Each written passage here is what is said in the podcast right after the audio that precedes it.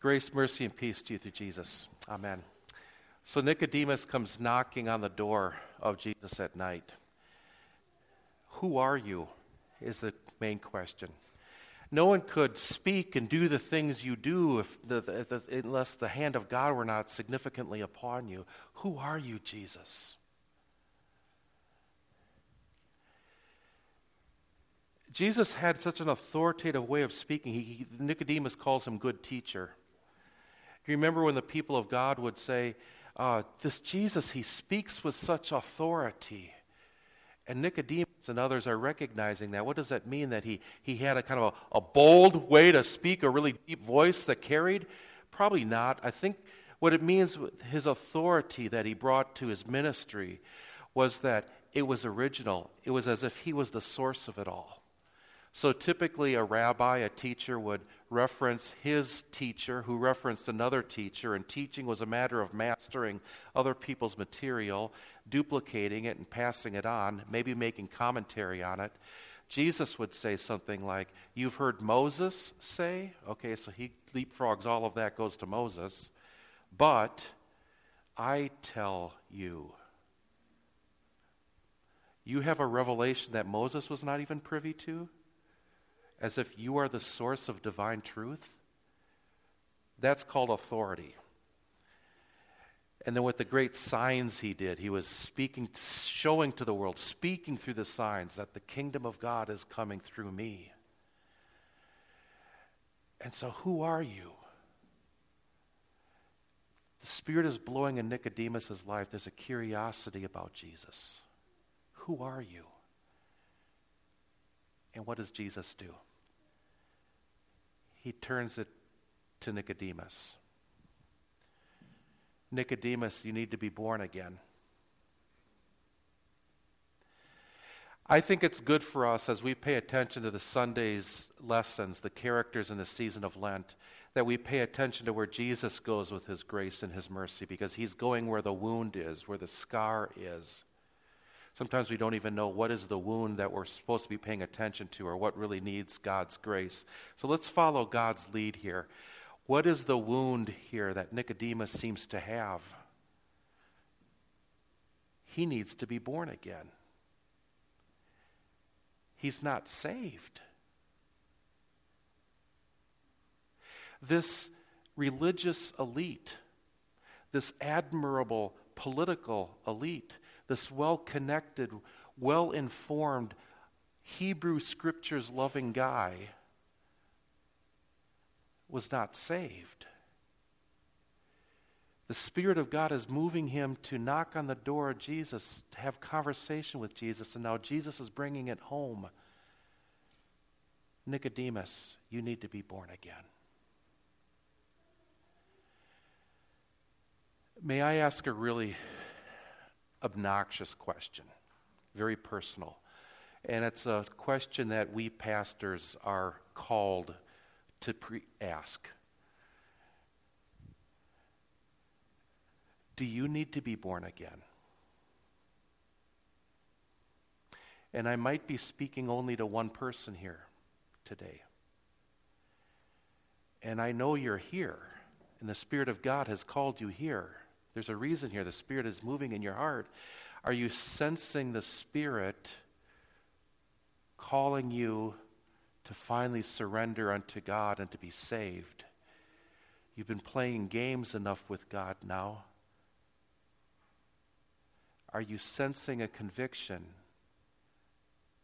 that Jesus is speaking to you as if he's speaking to Nicodemus? Do you need to be saved? If you're at all feeling that move of the Spirit in your heart today, please call me up and let's have coffee this week. And when you do come to the Lord's Supper today, consider this your altar call. This is where you can really surrender all to Jesus and have that sort of prayer with Him, and then receive into your hands the very gift of eternal life, His body and His blood shed for you. But look me up. Let's have conversation.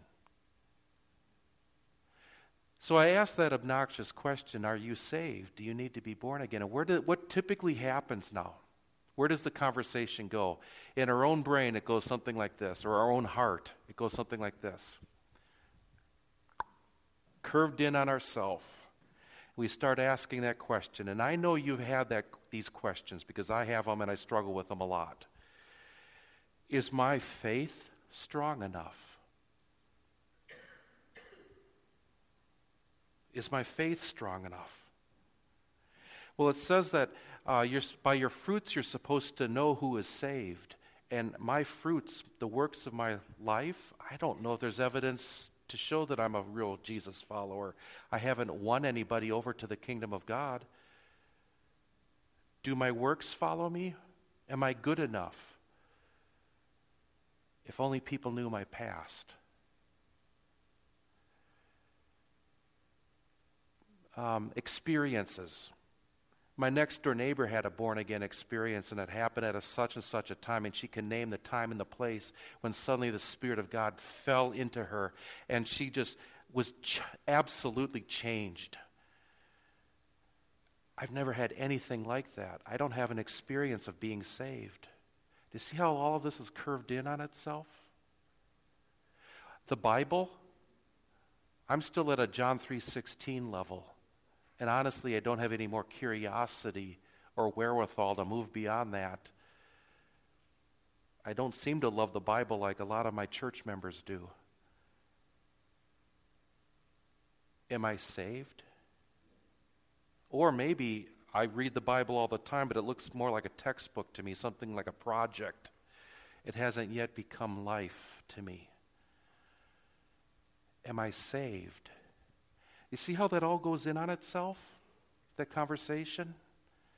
And this is probably what's happening with Nicodemus right now. Where does Jesus take this conversation? So it goes this way Who are you, Jesus? Nicodemus, you need to be saved.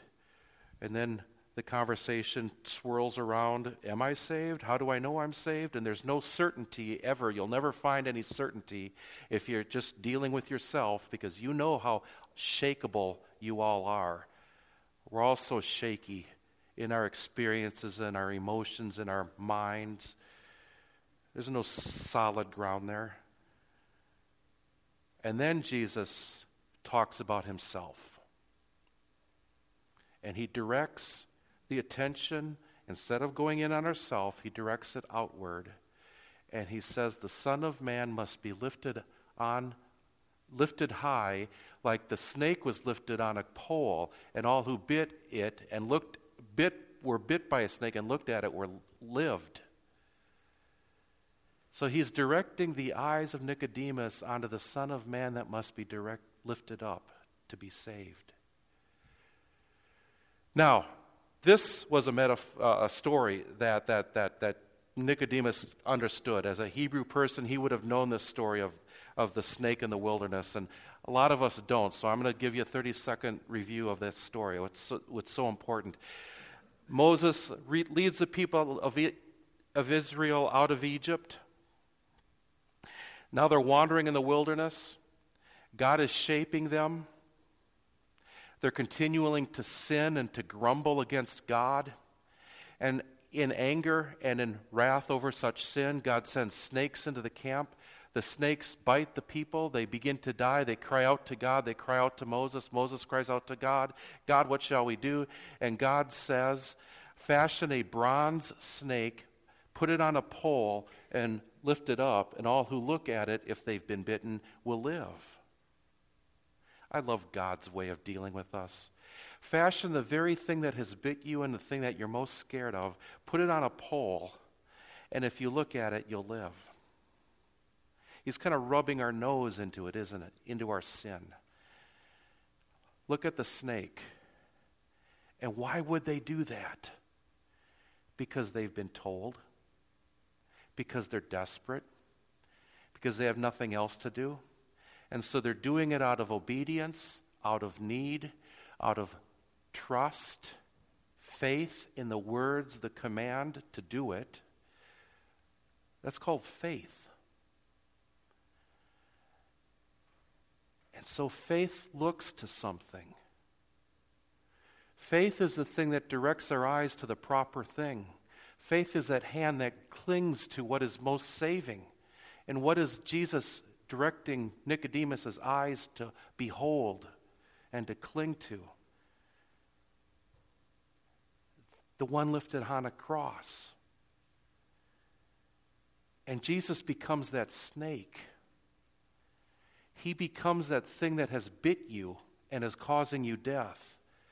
It says in the Bible that he became sin itself, that we'd become righteous. He died that you would live.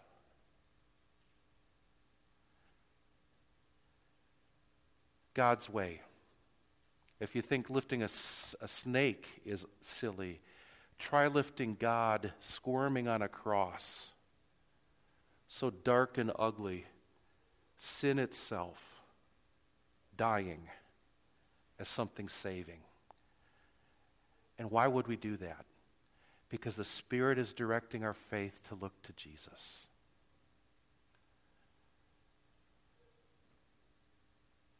You must be born again. What that means, and the scriptures are really clear the water and the spirit, that is baptism language. Paul speaks in Romans chapter 6 of what happens in our baptism. In baptism, we're connected to the very person hanging on a cross. In baptism, we die because Jesus has died.